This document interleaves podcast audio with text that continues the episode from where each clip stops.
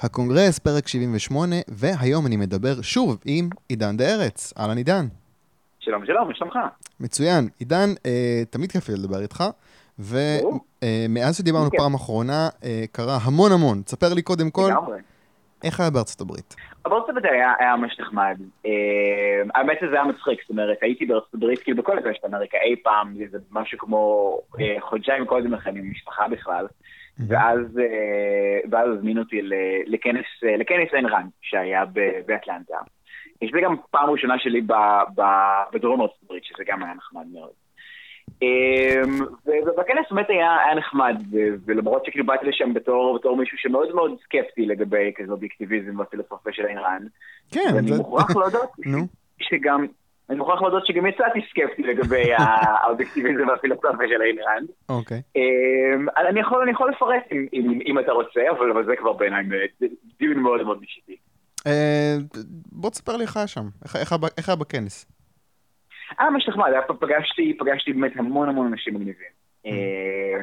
היו גם אנשים כאילו מארצות הברית, מאירופה, היה אפילו זוג אחד מוונצואלה שיצא לפגוש שם, עכשיו הם גרים בקליפורניה, מה שנקרא ברוך השם.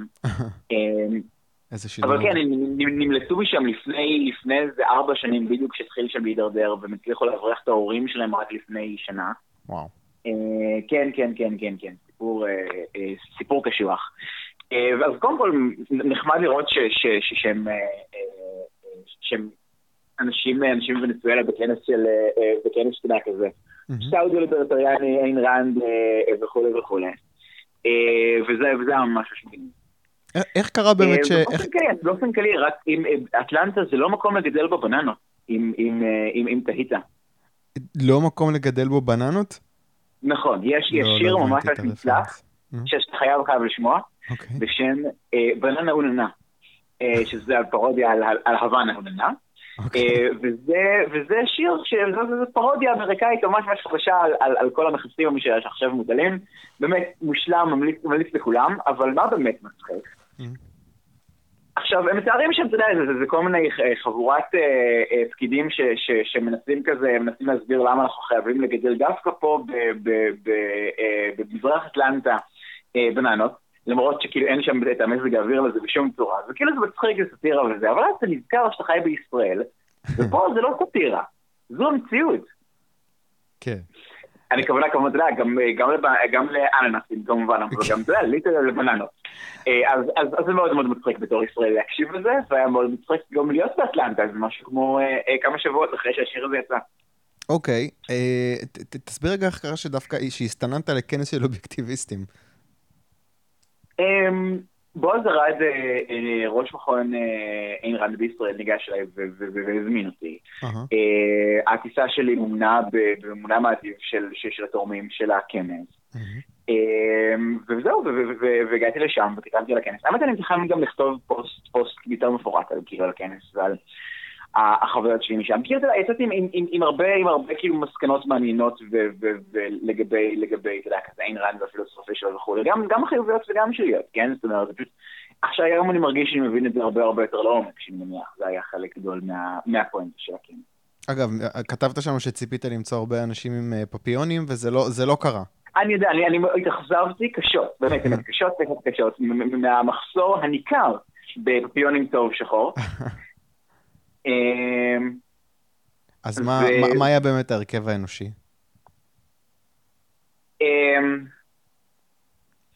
תראה, איך אני אגיד? תגיד, לא יודע, איך תגיד? אני אגיד זה ככה, אני אהיה נאמן למסורת של אין-רן ואציג את המציאות כפי שהיא, ולא את משאלות הלב, ואגיד שהמרצים היו ברובם white men in bow ties, שזה היה קצת מבאס. לראות את הלעצים שלי, לראות שכאילו שזה כל כך הומוגני. זאת שנייה, הקהל היה הרבה פחות הומוגני, שזה היה הרבה יותר כיף. לא, גם כי זה קצת אחד היה את זה, זאת שנייה, היה המון, בוא נגיד זה ככה, פער בין נגיד, כאילו אני לא בטוח אם זה פער שזה נובע מגישות שונות של אנשים, או או מאיזשהו פער כאילו בפילוסופיה או בקהילה עצמה, שבעצם מצד אחד כזה של כל האמירות האלה, בוא נשתחרר מהטרייבליזם, ובוא נחשוב בעצמנו וכו' וכו' וכו'. ומצד שני היה, אתה יודע, מין כזה פאנל, כאילו יחסי הורים ילדים בראי אובייקטיביזם, ומה אין-רן חשבה על עישון, אתה בעד, כן? אבל נגד זנות, וכל מיני דברים כאלה. וכאילו היה מין פער כזה מאוד מאוד חזק, שהיה לי באופן אישי קשה מאוד לגשר עליו. מצד שני, דווקא הושמעו שם כל מיני דעות מאוד מעניינות לכאן ולכאן, דעה מעניינת מסוג אחד. הייתה מישהו שבגדול היה קצת אפולוגט של הרצח של אינדיאנים בידי המתיישבים האירופאים שאמריקאים כאילו ב-200-300 שנה האחרונות, שזה היה כאילו מוזר, ובחיים לא שמעתי מישהו בעצם ג'נדרס על העניין הזה. שני דעה מעניינת אחרת ששמעתי הייתה לגבי נגיד הסערה שסוחפת את ארצות הברית לגבי הפסלים של כל מיני מנהיגי קונפדרציה. ואחד מהמרצים שם, סערי ברכה השם שלו, רגע, רק לתת רקע לנושא הזה, כי אני חושב שאני יודע מה אתה מתכוון. יש פסלים של כל מיני אישים מתקופת, אני מניח, לפני מלחמת האזרחים, במהלך מלחמת האזרחים. בעיקר האנשים, בעיקר הגנרלים והמדינאים והחבר'ה שהיו במהלך מלחמת האזרחים, כל מיני ג'נרלי וכל מיני אנשים כאלה. אוקיי. והם פזורים בהמון מקומות בדרום, כחלק מהסאודרן פרייד שלהם, זה כולל המון כאילו נוסטלגיה לקונפדרציה, זה המון דגלי קונפדרציה, וזה בכל מקום וכו' וכו'. ואנשים רוצים להעיף אותם. כן, עכשיו אנשים רוצים להעיף אותם. אז כאילו, נשאלה שאלה, באיזשהו פאנל לגבי העניין הזה. ובאמת, הוא שמע שם עמדה מאוד מאוד מעניינת, שכאילו אמרה כזה, תשמעו, מצד אחד זה כזה, זה חוק שביטוי וכו' וכו'. מצד שני, אנחנו מדברים פה על מבנה, א', על מבנה שלטון. דבר שני, מדובר פה על אנשים שהם כאילו בסופו של דבר היו בוגדים באומה האמריקאית, וככה הוא ניסח את זה, כן? לא מילים שלי. רבל סקאם היו הסוגיה. שרבל סקאם betrayed the greatest nation on earth. עם הספציפים. כן, הוא היה מאוד אקסטרווגנטי בדיבור שלו, אבל הפואנטה שלו באמת הייתה מעניינת. זאת אומרת, הוא אומר שנגיד בניגוד, למשל, לכל מיני, שבדיוק אותם אנשים שרוצים להפיל פסלי קונפדרציה, גם רוצים להפיל פסלים של ג'פרסון, נגיד, שהיה גם כאילו בעל עבדים, אז הוא אמר שממש חשוב לשים את ההבדל בין נגיד ג'פרסון, שבברור עשה יותר, כאילו עשה הרבה יותר טוב מרב ותרם המון ליצירת האומה האמריקאית, לבין אנשי הקונפדרציה שהם בעיניו בוגדים ארורים. שזה עמדה מאוד מעניינת שלא שמעתי כמוה, אני מניח בטח שלא בדרום. אוקיי, אין לנו הרבה זמן, אני אקטע את זה ואני אעבור לנושא הבא. רק מי שירצה יתעדכן, איך אפשר לקרוא את הפוסט שעולה, שיעלה על הכנס? זה כבר היה? אצלי בפייסבוק, כרגיל. אני מקווה מאוד לכתוב את זה בימים הקרובים, כי זה כבר יושב מתגלגל לי בראש כבר הרבה זמן, ואני גם רוצה לשמוע מה אובייקטיביסטים ישראלים יהיה להגיד על זה, כן? כי באמת עכשיו מרגיש שאני הרבה יותר מבין את זה. אוקיי, בואו נמשיך את הדיון הזה בפייסבוק, ונעבור לנושא אקטואלי פה בישראל. בואו נדבר רגע על Airbnb, זה אחד הנושאים החמים, אפילו עומר מואב כתב על זה איזשהו פוסט היום. ההחלטה של Airbnb לאחרונה, לא לאפשר לצימרים ביהודה ושומרון לפרסם בעצם באתר שלהם. אני אישית לא בעד, זה מעצבן קצת. אבל אני חושב שזה חובה קורה, אני רוצה רגע לתת את הרקע. יותר מעצבן אותי ממה שהם עשו, התגובה של יריב לוין, שר התיירות, שבעצם קרא להצר את צעדי Airbnb בארץ בכלל, אבל אני רוצה לך תפוך ולהקשות עליך, ולשאול אותך, יש חברה שפועלת כאחרוני ארגוני ה-BDS ופוגעת בעסקים פרטיים, אז המדינה באה ואומרת, אתם נותנים שירות במדינת ישראל, כל האזרחים זכאים לשירות הזה, ואם אתם עושים איזושהי הפרדה על בסיס של כן שטחים, לא שטחים, לא ניתן לכם. על פניו נשמע נגיד הגיוני, מה אתה אומר? כמה דברים. קודם כל, יש לזה שני עניינים. א', בואו נדבר על העניין העקרוני הערכי, כן? אם בסופו של דבר ה-Airbnb הם אינם ארגון BDS והם לא פוגעים באף עסק ישראלי, הם מציעים שירות. עכשיו, לשירות הזה הם יכולים להציע אותו, ואז איזה מגניב, איזה כיף. ואם לא, אז יש 10 מתחרים שיכולים להחליף אותם. ואם מתחרים האלה כל כך גרועים, אז זה באמת אומר ש-Airbnb מספקים שירות כל כך טוב וכל כך נהדר, וזה מביא אותי לעין השני.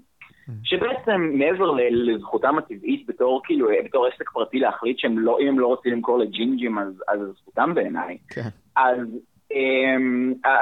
אגב, אני מתמצל בפני קהילת הג'ינג'ים שאני משתמש בהם בתור דוגמה בכל פעם שאני מגיע לנושא הזה, אבל זה נורא נוח.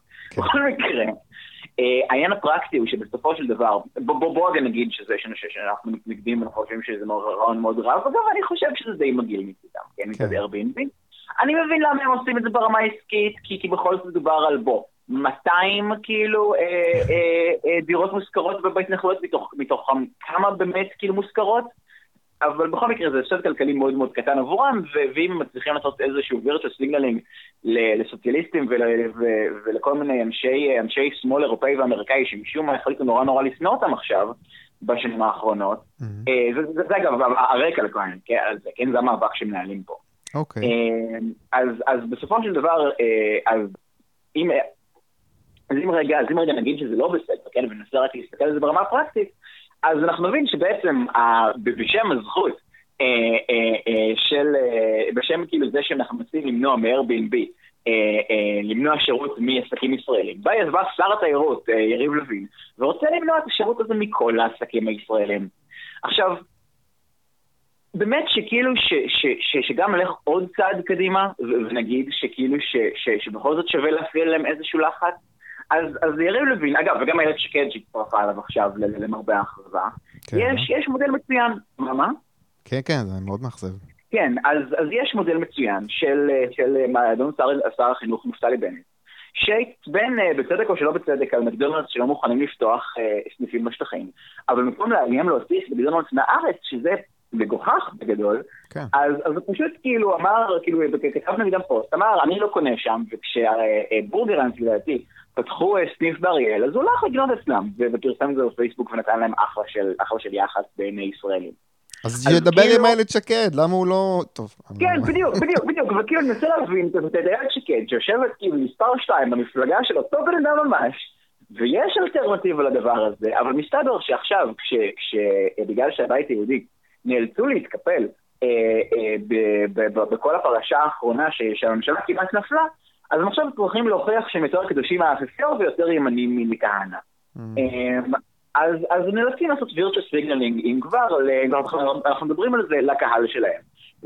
ואני מקווה שבהלך השנה הזאת לא ייווצר יותר מדי נזק מהם מכל הדבר הזה. אני רוצה לפני שנעבור נושא, אני רוצה רק לציין שמה שמצייר אותי בפרשה הזאת, זה שזה בדיוק מהנושאים האלה שנוצרת סביבם איזושהי קואליציה ברית לא קדושה כזאת.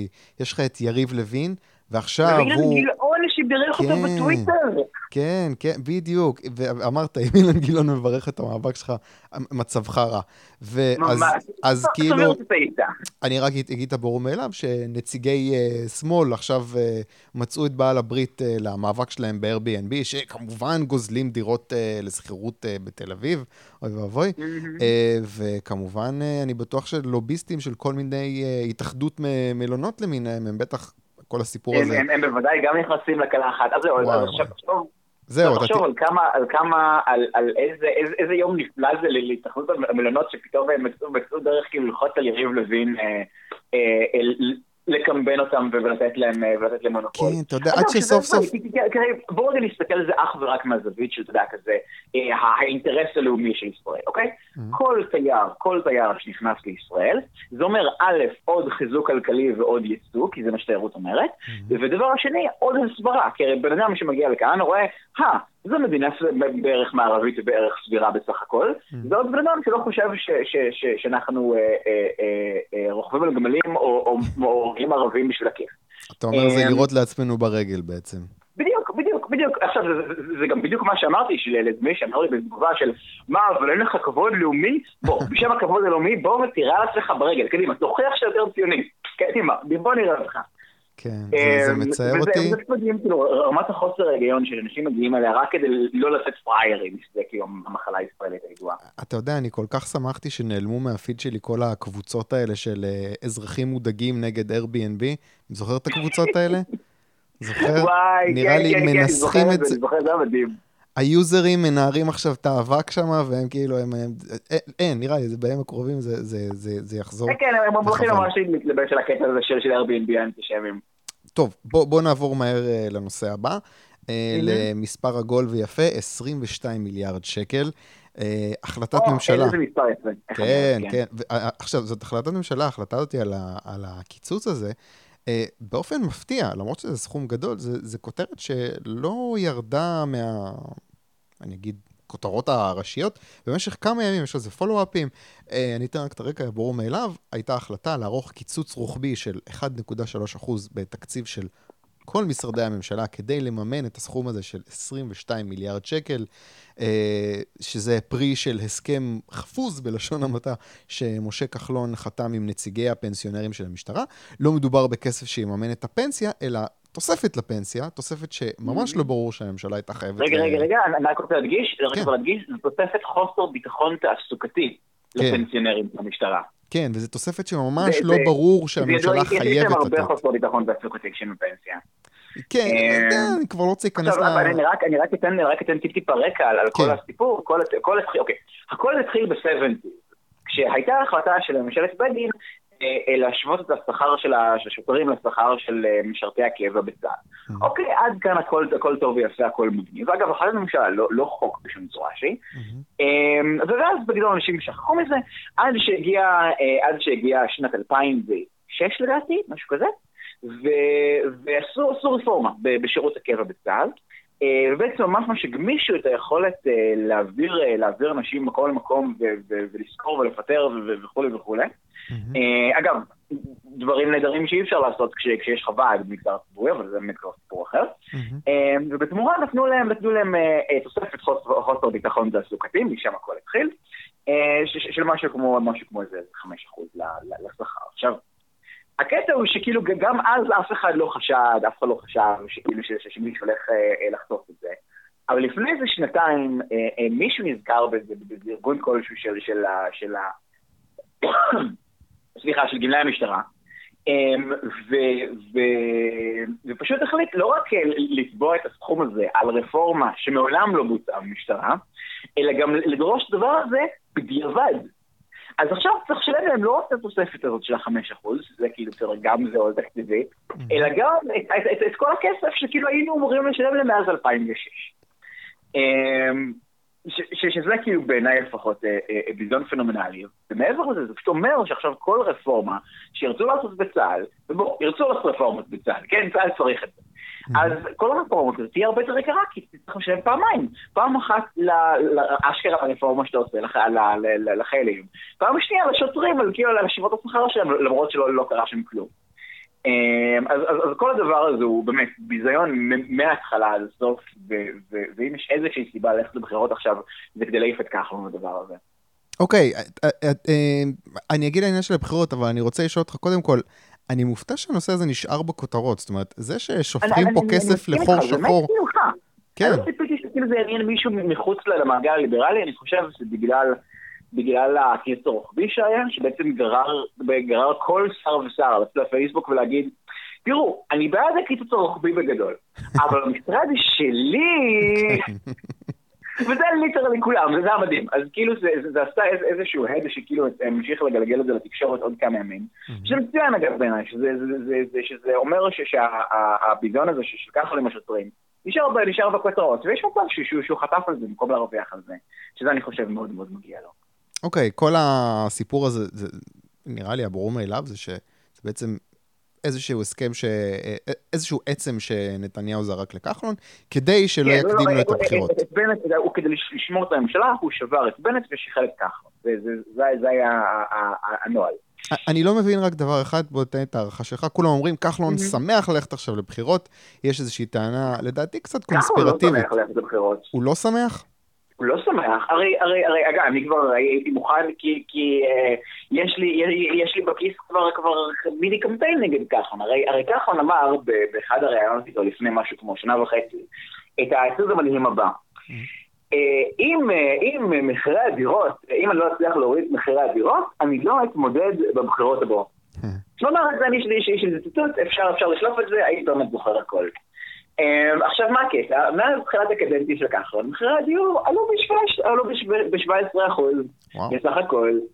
עלו, כן, ולא שמחירי הדיור היו בכזה מצב נהדר לפני הקדנציה של כחלון, כן? אז בסופו של דבר, הפרמיס העיקרי שלו, שזה להוריד מחירי הדיור, לא ממש, להפך מחירי הדיור רק עלו, ולכן אנחנו מתחילים לראות את זה בסקרים, ואני מאוד מאוד מקווה שבכל קמפיין בחירות אז יזכירו את זה ללא הפסקה, שהוא בעצם נכשל במשימה הגדולה, שבאמת נתנו לו גם למשרד האוצר, וגם נתנו למישהו במפלגה שלו את משרד השיכון, ועשו את כל הכלים כדי להוריד את מחיר הדיור, והוא התעקש במקום זה לעשות את מחיר למשתכן, ואת מס דירה שלישית, ואת כל הדברים הנהדרים והכיפים האלה. אני רוצה להספיק עוד נושא, אבל לפני זה אני רוצה לשאול אותך משהו, לסגור את העניין הזה. כן, אני ממש לא אוהב את כחלון, אבל אני אומר לעצמי, רגע, בחירות הבאות, כל מי שלא יצביע כחלון, כנראה שהוא יצביע לאורלי לוי אבקסיס, ונקבל את אורלי לוי אבקסיס וכחלון.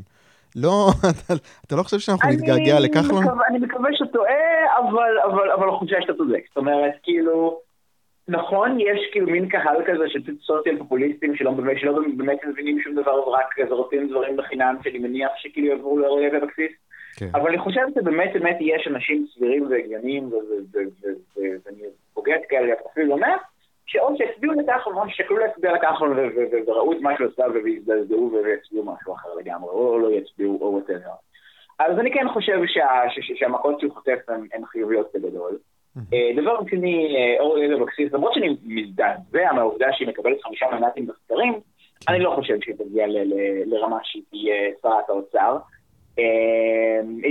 אם כן, אז באמת כאילו צריך לחשוב על סוכנית ב' להכל, אבל אני לא חושב שזה יקרה. ותשמע, באופן כללי הבחירות הבאות הן ככל נראה לא יהיו על נושאים יותר מדי כלכליים בניגוד לבחירות האחרונות, כי תשמע, בסופו של דבר ביבי will have to pull something off, כי הוא הבטיח וביבי מבטיח דברים, זה דבר מאוד נדיר במחוזותינו. אבל בסדר, זה באמת כבר נטו ספקולציות, ספציפית. ונראה, הממשלה תצליח לשרוד את כל הקרבות ה-61-59 שעוברת עכשיו בכנסת עוד שנה. אוקיי, בוא עכשיו אני רוצה שמהר נעבור רגע על הנושא של אני לא אדבר איתך על חברת החשמל, כי אין לנו כוח זמן. אני כן רוצה לדבר איתך על תלונה שתנועת תחרות הגישה כנגד בית הדין לעבודה, בעקבות דיונים שנערכו בחדרי חדרים בנושא השביתה בנמלים, שזה היה לפני כמה חודשים. הם הגישו תלונה, והתלונה הזאת הסתיימה בנזיפה כנגד בית הדין לעבודה. אני רוצה שתספר לי רגע מה הוחלט שם בדיוק, ולמה זה חדשות טובות, כי אני קראתי את זה ואמרתי, מה הביג דיל? אוקיי, קודם כל, לפני שאני אסביר למה באמת זה חדשות טובות, אני חושבת אינדיקציה ממש טובה לזה שזה חדשות טובות. ההסתדרות הוציאו, רגע, שנייה, 5 מאמרים, כאילו בדבר ראשון ובכל שאר אחרי התקשורת שלהם, נגד הדבר הזה. אז קודם כל, אז זה אומר שזה רע להם, ושזה חשוב. אז זה כבר אינדיקציה טובה לזה שזה החלטה מצוינת. עכשיו בואו רגע נבהיר בזריזות מה קורה.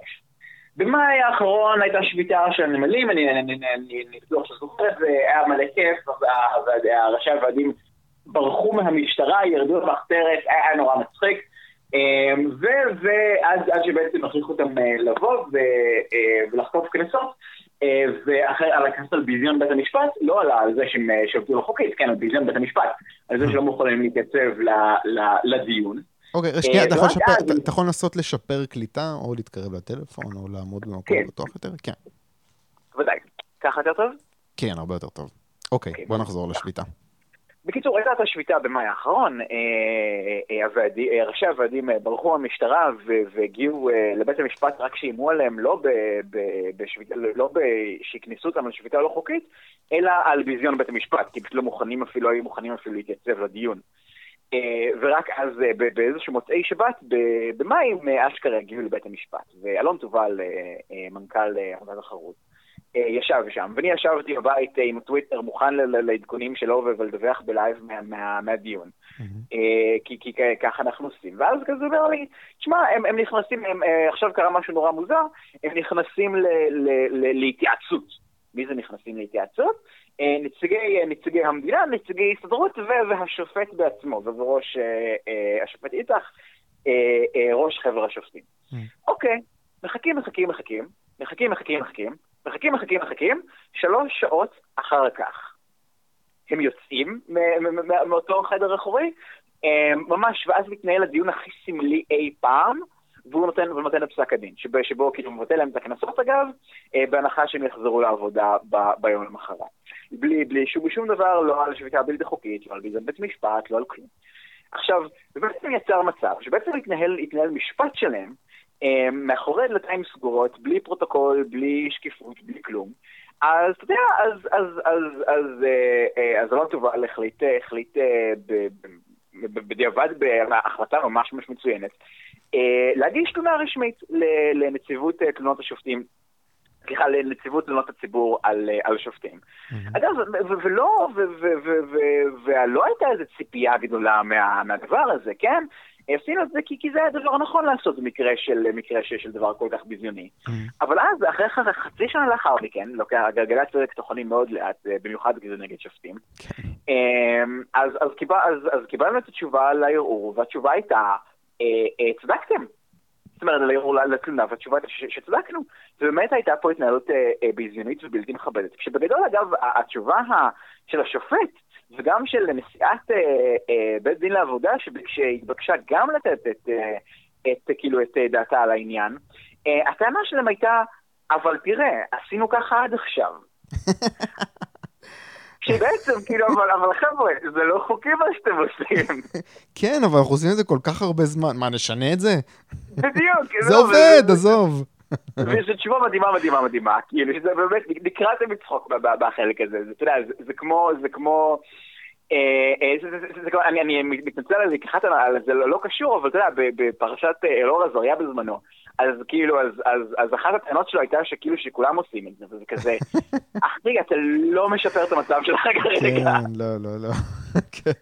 אז כן, אז בסופו של דבר, מה שבעצם השופט לשעבר ריבלין אמר, הנציב לתלונות הציבור השופטים אמר בפסיקה שלו, זה שבעצם שהמנהג הזה חייב להיפסק, והוא אפילו הגדיל ועשה, וקרא למחוקקים להסביר את בתי הדין לעבודה, ובדיוק את הסמכויות שיש להם, כי זה שהשופט הוא גם המגשר, זה איזשהו ניגוד אינטרסים שהוא בלתי עלה על הדעת במשפט תקין במדינה מערבית. עכשיו אני רגע רוצה להיות קצת ציני ולהגיד, נו אז מה?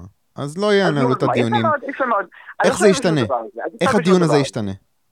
אבל עכשיו בסופו של דבר, אם איזשהו ארגון עכשיו ירצה למשל לקדם רפורמות בבית דין לעבודה, אז הוא יוכל ממש בקלות לגשת למחוקקים ולהראות, תראו, אפילו נציב תלונות הציבור על שופטים, יזם, כאילו ביקש ממך המחוקק שתשנה את הדבר הזה. זה באמת, וזה טיעון שהוא הרבה יותר גדול מאשר, הנה תראה, זו סתם דעתנו בתור... לא, אבל אני אומר, איך זה שהדיונים התנהלו בצורה פתוחה, איך זה ישנה את ההחלטות של הבית דין? אני אגיד לך בדיוק מה יקרה. מה שיקרה זה שני דברים. קודם כל, בתי הדין לעבודה יצטרכו כאילו להגיד את מה שאומרים בקבל עם ועדה, כן? ואנחנו נוכל באמת כאילו לתת להם ביקורת בצורה מושכלת ומדויקת. זה דבר אחד. דבר שני, זה אומר שבסופו של דבר, הרי מה החשש פה? שכאילו שיהיו יותר שביתות. אבל בסופו של דבר זה בעצם אומר שבמקום כאילו שכל דבר יסתיים באיזה מין גישור כזה שנותן להסתדרות 70% ממה שהם רצו, אשכרה יצטרך להיות, אתה יודע, כזה, אם היא שביתה לא חוקית, אז אשכרה יצטרך להיות פסק דין נגדם. בניגוד למה שקרה עד עכשיו, שפשוט ההסתדרות יחלשים זין על כל החוקים שכאילו, אתה יודע, החוקים המעטים בארץ שכן איכשהו מגבילים את פריבילגיות השביתה של הוועדים, כל מיני דברים כמו הודעה שבוע מראש וכו' וכו'. או נגיד, אתה יודע, כזה הפרה של הסכמים קיבוציים שהם חתמו עליהם, כן, אתה יודע, זה כזה. אנחנו נקבל עכשיו תוספת של 10% למשכורת, בתמורה לא נשבור את 5 שנים. אופס, אחרי שנתיים אנחנו כן שופטים. אתה יודע, שכאילו, אם אתה מסתכל על היסטוריות השביתות, שפעם חיפשת כזה שביתה נמל בגוגל, כדי לעשות כזה טיימליין של כל השביתות בשנתיים האחרונות, לגלות כמה הפרות של הסכם הקיבוצי היו. מפרים אותו על ימין ועל השמאל, בצורה בזדינית לחלוטין. עכשיו, ובתהליך הזה של הגישור, אז תמיד יכול להגיד, טוב, תשמע, אבל אנחנו לפנים משורת הדין, בגלל שהצדדים הגיעו להסכמה, אז יודעים מה, אז הכל בסדר. אבל בעצם, לפנים משורת הדין, אז זה קורה כל 3 חודשים, אז מה בעצם קורה פה? וברגע שזה יצטרך להיות גלוי וברור, אז אנחנו אשכרה, הממשלה, תצטרך להתייצב, עבור האינטרס הציבורי ונגד ההסדרות בקטע הזה, ואנחנו נוכל להתקדם לעבר שוק עבודה חופשי יותר. אוקיי, אני מקווה שזה יקרה, ולא כשאתה יודע, יהיה הדיון הבא, אז 10 אחראית תהיה אולי אורלי לוי בקסיס, ואז הכל יתמסמס. אני רוצה עכשיו... מה שלא יהיה מצחיק, כן. דבר אחרון לפני המלצת תרבות, אני רוצה שתיתן לי עדכון בנוגע לפטריון שלך. אני גאה להיות אחד מה60 תומכים. איך הולך? קודם כל, תודה רבה. בכיף, בוא תספר לי מה עשית עד עכשיו, מה התוכניות. אוקיי, עד עכשיו, קודם כל, יש לי פטריון, שזה פלטפורמה שדרכה אני מזמין אנשים לתרום ולתמוך בפעילות של הפייסבוק ובכל האקטיביזם הליברלי וכו' שאני עושה. ועד עכשיו הצלחתי, אני ממש מקבל עכשיו, אבל להתחיל לקבל שם כבר $400 בחודש. אז אתה יודע, זה הרבה מאוד רחוק משהו שאפשר לחיות ממנו, אבל זה לחלוטין מאפשר לי להשקיע הרבה יותר בפעילות שלי, וכל תרומה שם מאוד מאוד עוזרת. זה יום עבודה בשבוע. מה? זה נראה לי כמעט יום עבודה בשבוע. נכון, אגב, הכמות העבודה שאני משקיע בזה יותר מיום העבודה בשבוע, כן? עכשיו, אבל מה ש...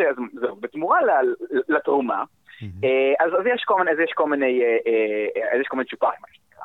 ולמשל, ממי שתורמים $5, אז אני מגריל בין כולם פוסט לבחירת הזוכה הנבחר. באמת כבר עשיתי הגרלה כזאת, ויצא, ובנאדם ביקש שנכתוב על ארגון בשם רוטרי, שהם מסתבר, אני באמת הורדתי את זה לפני כן, ארגון וולונטרי עצום, כאילו של צדקה ותרומה לעולם, ובאמת עשו דברים מדהים שהם כאילו הכחדו מחלות ועזרו כאילו למד ילדים לקרוא ולכתוב באפריקה, ובאמת דברים מדהימים, והכל הלאה כזה בצורה וולונטרית, והם לא תלויים באף ממשלה. ואתה יודע, ומדי פעם אתה רואה את הסמל שלהם, הגלגל לשיניים, בכל המזכרות בישראל, כי הם תרמו כאילו הקררים של כסף בארץ. ואנשים לא מודעים לזה. אבל באמת, גם אני לא הייתי מודע לגמרי לפעילות שלהם, עד שבן אדם ביקש מלכתוב עליהם פוסט. אז חקרתי, ועושיתי על זה פוסט, שזה היה מאוד מאוד נחמד. וגם לפני שהחודש ייגמר, אני גם אעשה עוד הגרלה כזאת. ומה עוד רוצה להגיד? כן, וב$15 אז נכנסים לקבוצת וואטסאפ, שאני כאילו מעדכן בה, ואפשר כאילו לדבר על מה שרוצים. ואני מתייעץ בקשר לעל מה לכתוב, אנשים יכולים להציע לי רעיונות, וזה מאוד מאוד נחמד ויש הרגשה מאוד אינטימית. מה התוכנית לעתיד? מה? מה התוכנית שלך לעתיד? התוכנית של העתיד. אני מאוד רוצה להרחיב את זה. אני רוצה, קודם כל, בזכות זה שהגעתי $300 בפטריון, אז פתחתי אינסטגרם, שזה הבטחתי לאנשים. ודבר שני, ברגע שאני אגיע $700, שזה יהיה מה ש... שזה כבר עברתי חצי הדרך, אז אני מתכן לקנות ציוד צילום, ולהתחיל לעשות סרטונים ליברליים, שאני חושב שזה משהו שמאוד מאוד צריך, אבל אני צריך כסף וזמן בשביל זה, כי זה בדיוק מה שהפטריון יוכל לאפשר לי. אוקיי, אז יאללה, אם לא נכנסתם עדיין, בואו לתמוך בעידן. כדאי לכם. מייצר אחלה תוכן, ואני מקווה שאתה יודע, תצליח לגייס עוד תורמים, כן, תעשה סרטונים, אני אשמח לראות. זה בהחלט תכנון. אוקיי, עכשיו בואו נסגור בהמלצת תרבות, ספר, סרט או פודקאסט שאתה רוצה להמליץ עליו. אם לא חשבת על משהו, אני אתן לך רגע, ואני אמליץ על פודקאסט בשם המנגל. פודקאסט על מיתוג, כן, פודקאסט על מיתוג, שיווק, אסטרטגיה, שני חבר בשם יוסי פורקוש וחגי גולדובסקי, ממש לא ליברלי, זאת אומרת לגמרי הארדקור שיווק, אסטרטגיה, מיתוג, הם מדברים מהניסיון שלהם על תאוריות ומהלכים מוצלחים שעסקים עושים. בפרק לפני האחרון הם דיברו למשל על הזכיחות של בלוקבאסטר שהביאה אותם לנפילה כאשר נטפליקס עלו. הם דיברו גם על רמי לוי והבעיה שלו לעשות משלוחים דרך האינטרנט. מעניין אותי משום, אז אתה יודע, זה לא משהו ליברלי או משהו כזה, פשוט סתם מעניין. אבל בתור חומר מקצועי זה נשמע ממש מעניין, כן? כן, כן, כל מי שמעניין אותו, כל מי שיש לו עסק, כל מי שמעניין אותו להיות עצמאי, למתג את עצמו, זה מעניין, אני ממליץ, המנגל. מה ההמלצה שלך, עידן? ההמלצה שלי היא ספר באופן הפתיעה, שאני אמת באמצע שלו, אז אני לא יכול לתת המלצה שלמה ומלאה, אבל על חצי שקראתי, זה יכול לתת המלצה באמת באמת גדולה. ספר בשם עלייתו של הכסף, מאת ההיסטוריון הבריטי נייל פרגוסון, שהוא בעצם מתאר בצורה מאוד כאילו, שכאילו שמצד אחד, כל אחד עם כזה ידע מאוד מאוד בסיסי יכול לקרוא אותה, מצד שני היא לא מזלזלת בקוראים שלו, בניגוד להרבה מאוד פופולר סיינס למיניהם, את חלקים עצומים מההיסטוריה הכלכלית והפיננסית של העולם. בעצם מתאר איך כל הקונספטים האלה שהם נראים לנו ברורים אליהם, כמו, אתה יודע, זה כזה, שטרות והלוואות, ביטוחים ובנקים, וכל הדברים האלה, איך הם נוצרו, ומה בעצם נסיבות שהובילו לזה שהמוסדות האלה ייווצרו, ויהיו כל כך חשוב כאילו מהחברה שלנו, מה היכולות שלהם, מה החסרונות שלהם, ונותן את הכל בהמון בצורה באמת שקשה להתחרות ביכולת הכתיבה של פרגוסון, אז אני ממליץ מאוד מאוד להשיג את הספר. יש גם באנגלית כמובן The Ascent of Money, אני חושב קוראים לזה באנגלית, ובאמת הוא מומלץ לכולם. אוקיי, עלייתו של הכסף. והוא גם בא עם אג'נדה, אני רק רוצה להגיד שהוא כן בא עם אג'נדה כאילו שהיא מעין ליברלית, הוא יותר היסטוריון מאשר אידיאולוג, כן, ומאוד רואים את זה בכתיבה, אבל בסופו של דבר, הספר הזה הוציא ב-2009, רגע אחרי המשבר הכלכלי הגדול, בתור כזה לנסות להסביר לאנשים את כל המחזות הפיננסיים האלה שקרסו מסביבם על ימין ועל שמאל, לנסות כאילו להסביר בעצם מה זה הדברים האלה, מאיפה הם הגיעו, ומה בעצם מה בעצם היכולות שלהם והכוח שלהם בחברה שלנו, והאם זה בעצם טוב או רע, שבעצם בא להראות שהמוסדות האלה הזניקו אותנו לאושר שלא יאמן, בהמון המון תחומים, והוא עושה את זה מצוין, ואני מאוד מאוד ממליץ. אוקיי, עלייתו של הכסף, נייל פרגוסון. עידן דארץ, תודה רבה. תודה רבה לך. הקונגרס, פודקאסט ליברלי, תודה רבה לעידן דארץ, וניפגש בשבוע הבא עם עוד ליברל.